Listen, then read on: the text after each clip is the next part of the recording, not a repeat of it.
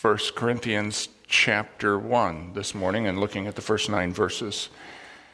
Uh, are you familiar with the historic creeds of Christendom? Depending on what kind of church background you have, you may have repeated the Apostles' Creed or the Nicene Creed in church. Creed is a brief statement of faith that emphasizes a few key beliefs. And often in, in a creed, the first line is critical. It sets the stage for everything that follows. So in the Apostles' Creed, the first line is I believe in God the Father Almighty, maker of heaven and earth. The Nicene Creed starts I believe in one God, the Father Almighty, maker of heaven and earth and of all things visible and invisible. The very old uh, Jerusalem Creed, which was part of the baptismal formula in the fourth century, middle of the fourth century, starts I believe in the Father and in the Son and in the Holy Ghost.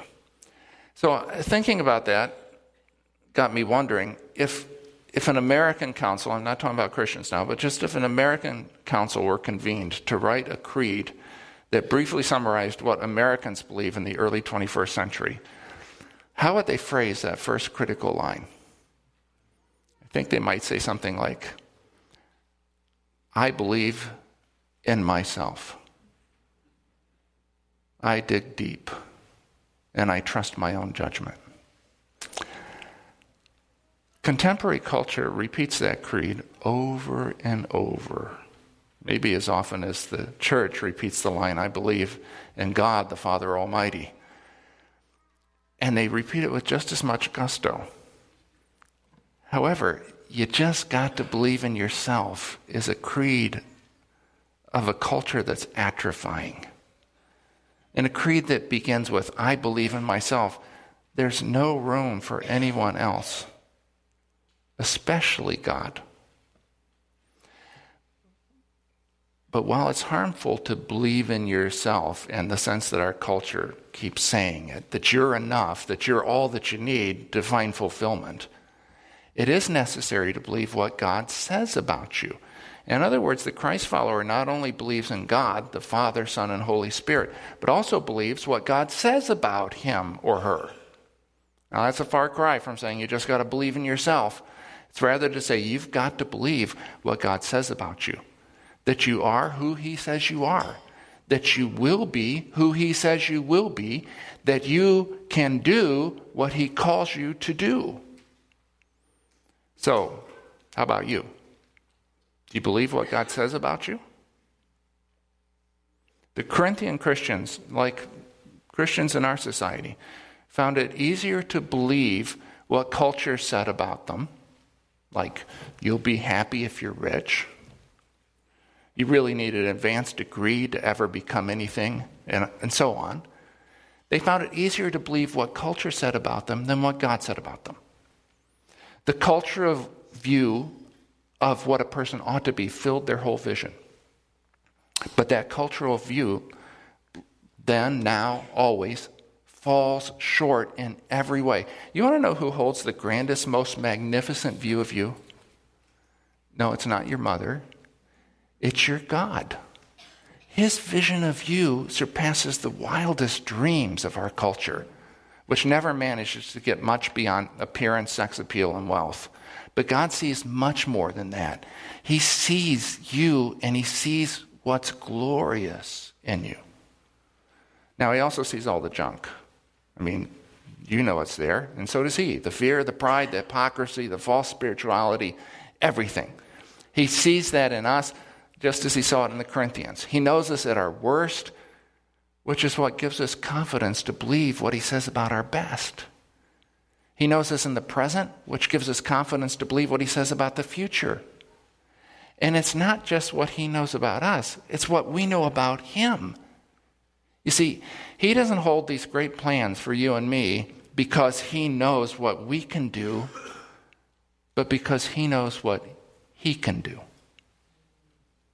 The one who made the universe out of nothing and humans out of dust has the ability to make something beautiful out of you and me.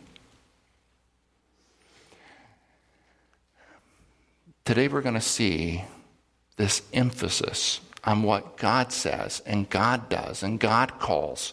And we're going to see it throughout this letter. Indeed, as Paul writes in verse 9, God who has called you into fellowship with his Son, Jesus Christ our Lord, is faithful. And as he said in another place, the one who calls you is faithful, and he will do it. See, what God says sticks. So let's read our text. I want you to listen for the emphasis on God's activity, his call, his work. Everything starts with him. So this is chapter 1, verse 1. Paul, called to be an apostle of Christ Jesus by the will of God, and our brother Sosthenes, to the church of God in Corinth, to those sanctified in Christ Jesus and called to be holy, together with all those everywhere who call on the name of our Lord Jesus Christ, their Lord and ours. Grace and peace to you from God our Father and our Lord Jesus Christ. By the way, grace, grace was the common greeting in Greek society. So you saw someone, you said, chairein. Paul says, charis, which is, he shortens it and turns it from a greeting into a blessing, grace. And peace was the common greeting among Jewish people, shalom. And Paul combines them here grace and peace to you from God our Father and the Lord Jesus Christ. I always thank God for you because of his grace given you in Christ Jesus. For in him you've been enriched in every way, in all your speaking and in all your knowledge. Because our testimony about Christ was confirmed in you. Therefore, you do not lack any spiritual gift as you eagerly wait for our Lord Jesus Christ to be revealed. He'll keep you strong to the end, so that you will be blameless on the day of our Lord Jesus Christ. God, who's called you into fellowship with his Son, Jesus Christ our Lord, is faithful. So let's start here. You need to understand this. If you are a Christian,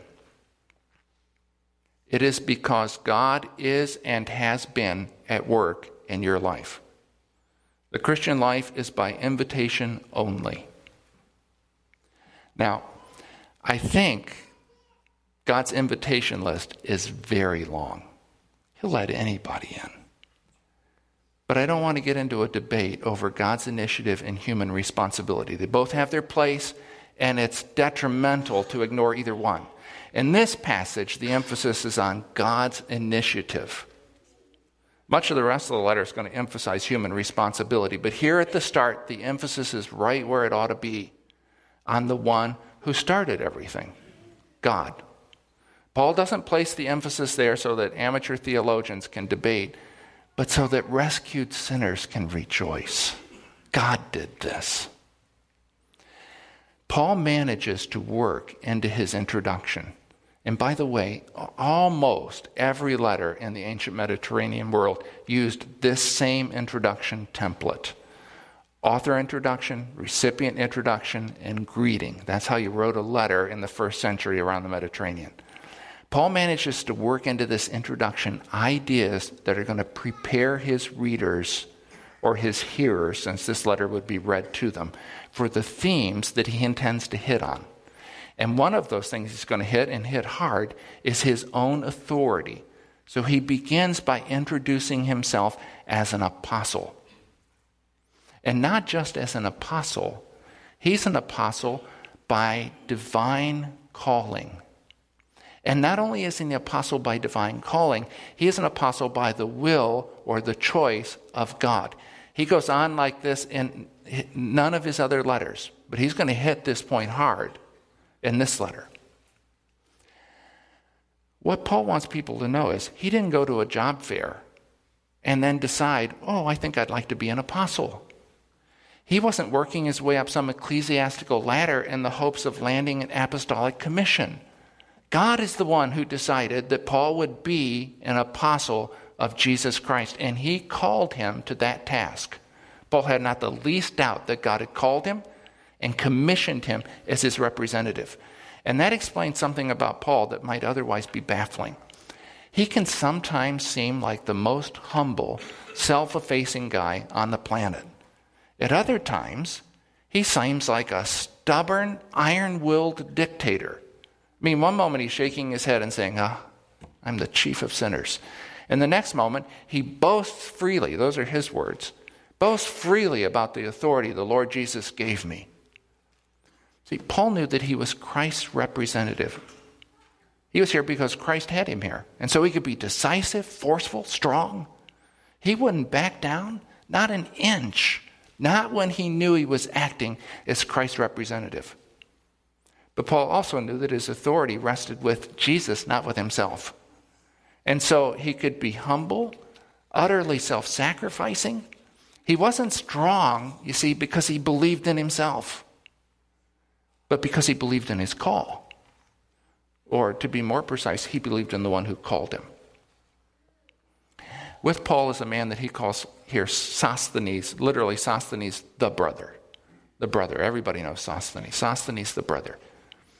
He's probably the same Sosthenes spoken of in Acts 18 when Luke tells us about when Paul first arrived in Corinth. In Luke 18, he's a synagogue ruler. Somehow, in a dispute, this fellow Sosthenes had his fellow synagogue members turn on him and beat him up, literally beat him up. How that guy in Acts 18 went from being a synagogue leader to being Paul's companion and his secretary is one of the mysteries of the Bible. We don't really know, but I can imagine that when Paul heard about this guy who had been his adversary and how he'd been hurt and shamed by his peers, that he went to see him and, and God used a really bad thing a legal dispute. Who wants to be in one of those? Anger, violence. God used that to bring this man to faith in Jesus because God is just that good at what he does. He can't be outwitted, he can't be outdone. Let that one sink in for a moment. So that's the introduction of the author or authors, Paul and Sosthenes. Next comes the introduction of the recipients. Paul describes them as the church of God or as God's church in Corinth. That's a subtle reminder that the church in Corinth doesn't belong to the Corinthians, it belongs to God. Every time a church, it doesn't matter if it's in Corinth or if it's in Coldwater, forgets that, it gets itself into trouble. Paul goes on to describe the church as those sanctified in Christ Jesus. Now, sanctified is not a word we use all that often. It means something that's reserved for God's service. So let me give you an illustration. Let's say I buy a flat screen TV so that I can watch football. but the Lions, they keep losing every week, and it's just killing me. And the Buckeyes get beat by the Wolverines in the, the upset of the century. And so I decide I don't want a TV anymore. But I know that the church needs one out in the lobby. So I give it to the church. Or in reality, I give it to God to be used by the church. That means I'll no longer be using that TV for my purposes, for watching football. It's going to be used for God's purposes. In a situation like that, Paul would apply the word he uses here, sanctified, to the TV. It's been reserved for God's use. Now, we know that God wants us as individuals to be sanctified, reserved for His use. But here it's the church as a whole that's sanctified. Again, it's another reminder the church doesn't exist for itself. It doesn't exist to advance its cause. It exists for the one to whom it belongs, to God Himself. Now, Paul adds another term to describe these people at Corinth. They're called to be holy. And by the way, if you were reading this in the original language, you would see this. The word holy is just, in this passage, is just the plural noun form of the verb that we just saw translated sanctified. Sanctified is the verb, holy is the noun. Or it could be translated as the older versions do, called to be saints. A saint is just someone, not someone who's been canonized by the Catholic Church, it's someone who's been reserved by God for his own service. In other words, the saints are us. So, Paul was Christ Jesus' called apostle in verse 1. The Corinthians are Christ Jesus' called saints in verse 2. So here's the thing that Paul's trying to impress over and over again. Whether it's called as an apostle or called as a saint, the the thing here is that it's God doing the calling. And the Corinthians were on the verge of forgetting that. They were in danger of forgetting that Paul was not there on his own. He was there as Jesus' special envoy. And they were also in danger of forgetting that they were not Christians by their choice and merit, but by, God, but by God's choice and mercy. So, right here at the beginning of this letter, Paul is preparing the Corinthians for what he's going to say later to them. You're not something special because of your intellect or ability, but because of God's call. Whatever place you've reached, you've reached through God's help. Alex Haley, the, the guy who authored the book Roots, used to say anytime you see a turtle on top of a fence post, you know he had some help. You could say the same thing about a person who's doing well spiritually or a person who's exercising his or her gifts with skill. You know that person had help. I'm not sure that most of our problems right now aren't somehow rooted in our penchant for forgetting that fact. When God drops out of our field of view, all kinds of bad things happen. Paul would later tell the Roman Christians that it was because people didn't keep God in their thinking, literally, that their lives were full of so much trouble, wickedness, evil, greed, depravity. Keep God in your thinking. It sounds simple, but it's one of the best things that you can do for your spiritual health and happiness. Think about God when you're driving. You know, I, I am a music lover. I have, back in the 1970s, I had a stack of records of that big, and I just love music. I'm always listening to music.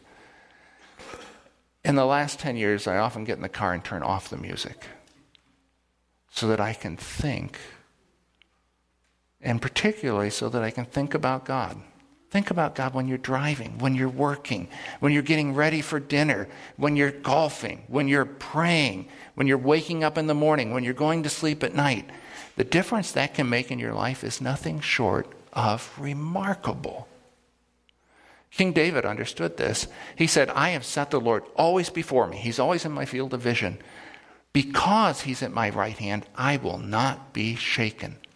Notice he set the Lord always before him. He did it intentionally. He kept God in his awareness at all times. Now, I'm sure that took practice, lots of practice, and that he had a lot of failures. But what a difference it made in the long run. Now, like our culture, the Corinthians, even the Christians, we're very individualistic. That's true of us too. We're raised in a culture that's extremely hyper individualistic, and we don't even realize it. It's one of those cultural things that has infected our thoughts. They had all kinds of personal spirituality that left everyone else on the outside. Paul's going to address that later. But here he sets the stage in this introduction by reminding them they're not alone. It's not all about them. There are other men and women around the world whom God has called and who call on God. So he says, together with those, everywhere who call on the name of the Lord Jesus Christ, their Lord and ours. Jesus doesn't belong to us, He's not our personal possession. We belong to Him. We're His personal possession, and so are many others around the world. When we put other Christians on the outside, we're going to find to our dismay that God goes out and joins them. Now, with the greeting in verse 3, the introduction proper comes to a close. What follows in verses 4 through 9 is what was known in the study of rhetoric as the exordium. In the exordium, an orator would praise his hearers. He would try to open them up. Really, he'd try to butter them up and make them feel that he was on their side. The goal of the exordium was to gain a hearing. Paul uses that same technique, but with a difference. If you read it closely, he doesn't praise the Corinthians for their abilities and gifts like most orators would. He praises God for giving the Corinthians their gifts and abilities. He's constantly pointing the Corinthians back to God. He wants them to be grateful, he doesn't want them to be conceited. He tells them, I'm always thanking God over the grace given you in Christ Jesus. And then he goes on to list three areas in which God's grace is evident in their lives. The first of the first two are in verse 5. The last in verse 7. They're speaking. That's evidence of God's grace. Remember how they loved oratory and rhetoric? Their knowledge, they were smart, they were educated, and they knew it. And their spiritual gifts. What's remarkable about the three things for which Paul gives thanks to God is that they were the things that were causing all the trouble in the church. Their fascination with rhetorical skills had led them to value style over content, eloquence over truth. They loved a speaker who could make them laugh or make them cry or make them swell with pride. They fancied themselves judges of good rhetoric, and some of them were even disparaging Paul's oratory style. Eh, speaking amounts to nothing. And yet, Paul gives thanks to God for their interest and ability in rhetoric, in word, is how the Greek puts it. And because they already felt like they'd arrived in terms of education and comprehension, they really weren't listening to what their teachers had to tell them. They were proud of what they knew, and frankly, they were looking down on people who didn't know as much. And yet, Paul thanks God for enriching their lives with knowledge. And because they fancied themselves to be spiritually advanced and richly gifted, they were anxious to put their abilities on display. To put it bluntly, in Corinth, they had a problem with showing off. Their meetings had become a stage for certain people to flaunt their superiority. Paul's going to bring that up later, especially in chapters 12 through 14. But here he thanks God for richly gifting these Corinthians. How do you feel when someone's showing off? How do you respond when someone's trying to look smarter than you? Or deal with that person who seems to know everything? Do you thank God that He gave them that knowledge? Do you recognize and praise the giver? Or do you belittle the gift? I know my default position is to belittle the gift, but that's not what Paul does. The things for which Paul thanks God were the things that were causing him grief. But here's the thing about Paul he was no, under no illusion about us. He knew the people of Christ have all kinds of problems. He knew that Christians struggle with things like pride and envy and lust. He understood that God's chosen material from which to form saints is sinners. And he knew that's a messy process. This didn't take him by surprise. He was genuinely grateful for what God was doing there. See, he understood that the problems that the Corinthians were experiencing didn't come from any of their God given gifts, but from their attitude about their gifts. Their gifts weren't the problem, they were. As the great New Testament scholar J.B. Lightfoot put it, St. Paul here gives thanks for their use, the use of these gifts. He afterwards condemns their abuse. But here he gives thanks for them. He was genu- genuinely grateful that God was working in these people's lives, even though he disagreed almost totally with what they were doing. That is such a mark of humility. It's pride, I think, more than anything else, that robs us of the gladness that is our birthright by second birth and that God intends for us. Now, mention one other thing before I bring this to a close.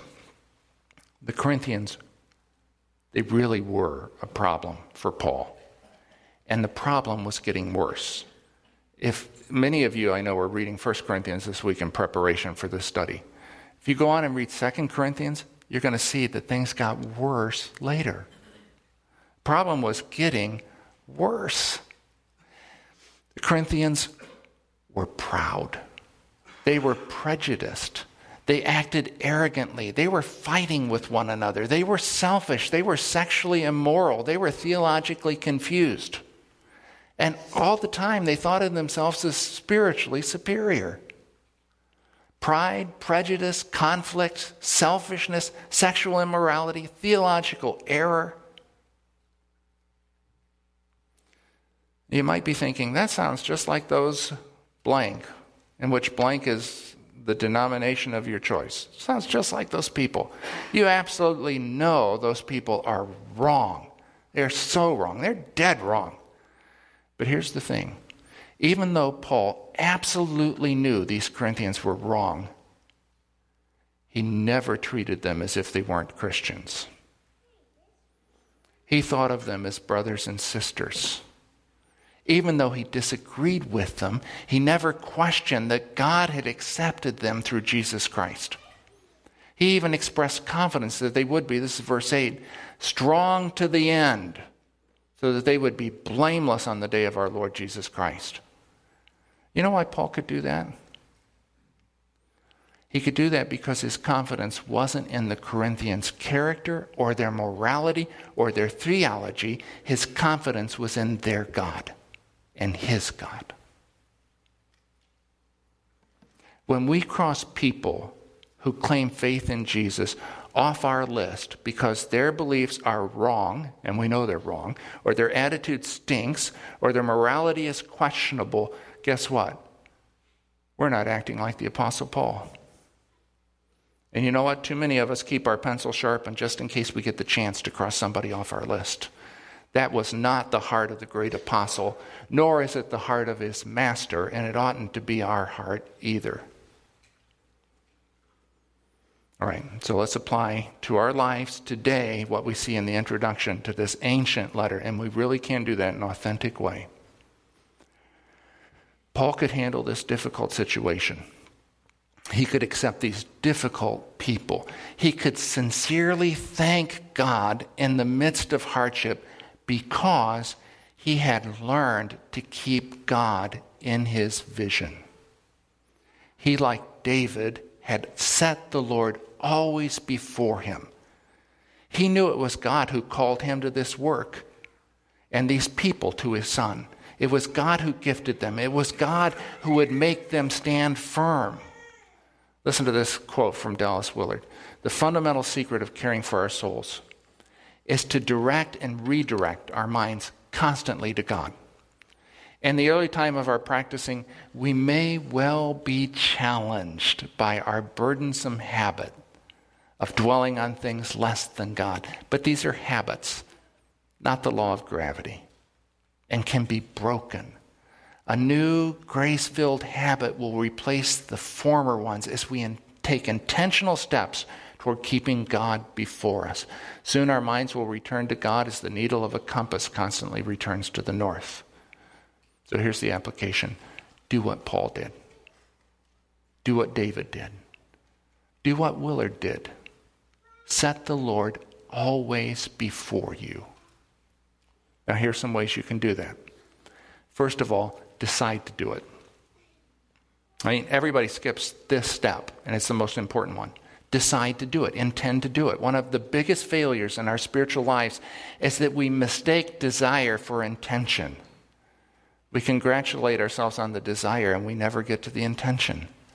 We desire to be the kind of person who lives in the presence of God, but we never actually decide to be that person.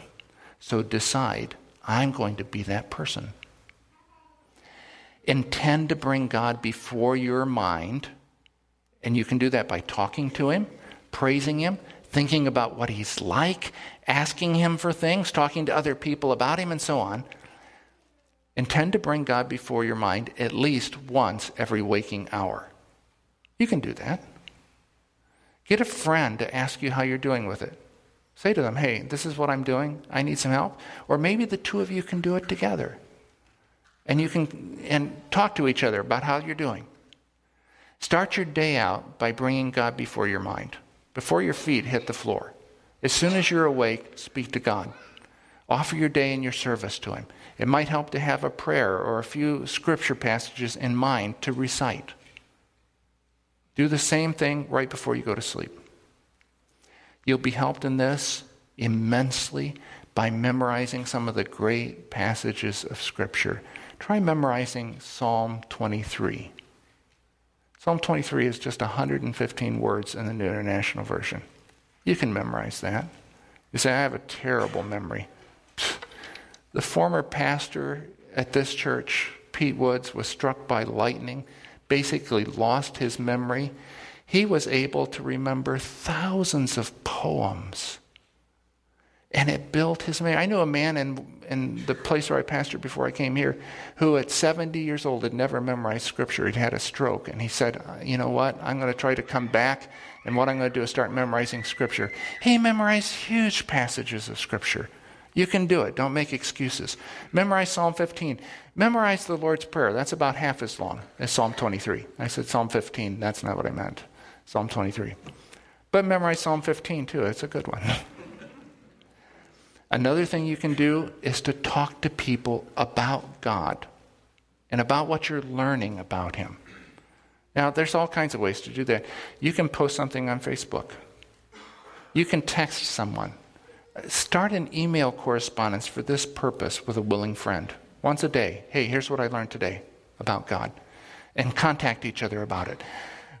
Research shows that one of the most effective things you can do in your spiritual growth is talk to other people about what God's teaching you. Paul had to emphasize again and again God's role in the Corinthians' life because they weren't emphasizing it. Don't let us make that same mistake. And then let me give you one last thing. I started off by saying if you're a Christian, it's because God has been working in your life. Here's the converse even if you're not a Christian, God has still been working in your life. You can't get rid of him. Sorry.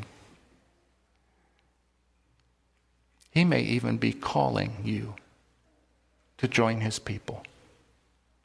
He's always calling someone. And I wouldn't be surprised if it's you. For heaven's sake, take the call and say yes. All right, let's pray.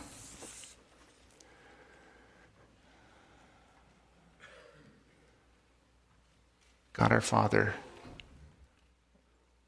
when we find ourselves making our plans calculating things out without you being part of it? Would you bring us to a stop? Or would you fill our vision? Would you help us by your grace to set you always before us? I pray you'll put this on our hearts and give us help from friends and our church family this week. In Jesus' name, amen.